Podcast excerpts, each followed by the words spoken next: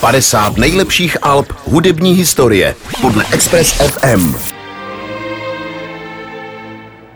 Dneska se s naším hudebním žebříčkem podíváme do roku 1966. V tom roce jsme se u nás pláceli v komunistickém patosu. V Praze se konal 13. sjezd KSČ, který i přes setrvávající vliv starých struktur pod vedením Antonína Novotného znamenal určité posílení moci reformních komunistů.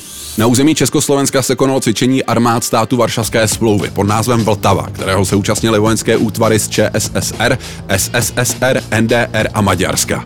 Jedinou pozitivní zprávou, která se týká naší země, je, že Jan Kadár a Elmar Klos obdrželi za snímek obchod na korze filmového Oscara. Na západě se hudební fanoušci těšili na nové album Boba Dylana, který po albech Bring It All Back Home a Highway 61 Revisited chystá desku Blonde on Blonde, která má být uzavřením této trilogie. Vznikne tak hudební dílo, které se vyrovná i velkolepému období Beatles. A to přitom tvorba desky Blonde on Blonde nezačínala lehce. Bob Dylan se na pět měsíců zavřel do newyorského studia Columbia Studio, kde chtěl desku nahrát. Ale ani po deseti nahrávacích sezení s tehdejší kapelou nedali dohromady ani jednu píseň. A to za sebou měli už dvě vele úspěšné desky. Naštěstí pro Dylana zasáhl producent Bob Johnston, který se na tehdejší kapelu i newyorské prostředí díval skrz prsty a přiměl Dylana, aby odjel nahrávat do Nashville. Nashville byl tehdy pro rokové hudebníky neprobádané území. Dylanův manager proti stěhování usilovně protestoval, ale po frustrujících sezeních s kapelou se zdálo, že stojí za to prosadit nový přístup. Dylan využil krátké přestávky ve svém turné a v únoru 66 odcestoval na několik dní do studia Music City v Nashville. Jeho producent Bob Johnson svolal prvotřídní sestavu, včetně bubeníka Kenny Batteryho, kytaristy Vejna Mosse, pianisty Harguse Pick Robinse a baskytaristy Joea Sauta. Dylan si z New Yorku přivezl klávesáka Al Coopera a Robího Robertsona.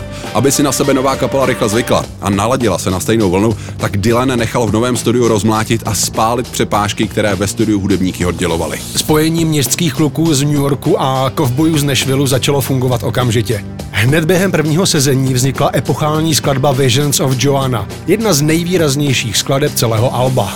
Vyhranost nešvilských muzikantů s kombinací Dylanových textů dala vzniknout jednomu z nejzásadnějších alb hudební historie. Hudebně se jedná o klasický rock and roll z prvky blues, country a folku. Mimochodem, deska Blond on Blond je jedno z prvních rokových dvojalb hudební historie. Do toho dost možná ta nejlepší poezie a surrealistické obrazy, jaké kdy Bob Dylan napsal.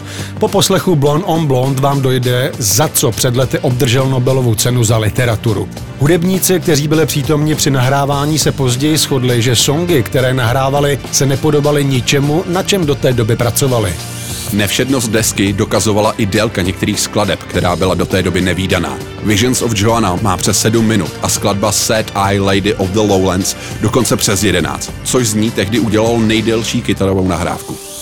Samotný Dylan o desce později řekl, že u alba Blonde on Blonde se mu ze všech jeho alb nejvíce povedlo přiblížit zvuku a charakteru, který měl při tvorbě v představách. Album debitovalo na devátém místě žebříčku Billboard 200, kde nakonec skončilo dvakrát platinové. Na našem žebříčku 50 nejlepších alb hudební historie se deska Blond on Blond dostala na 33. místo.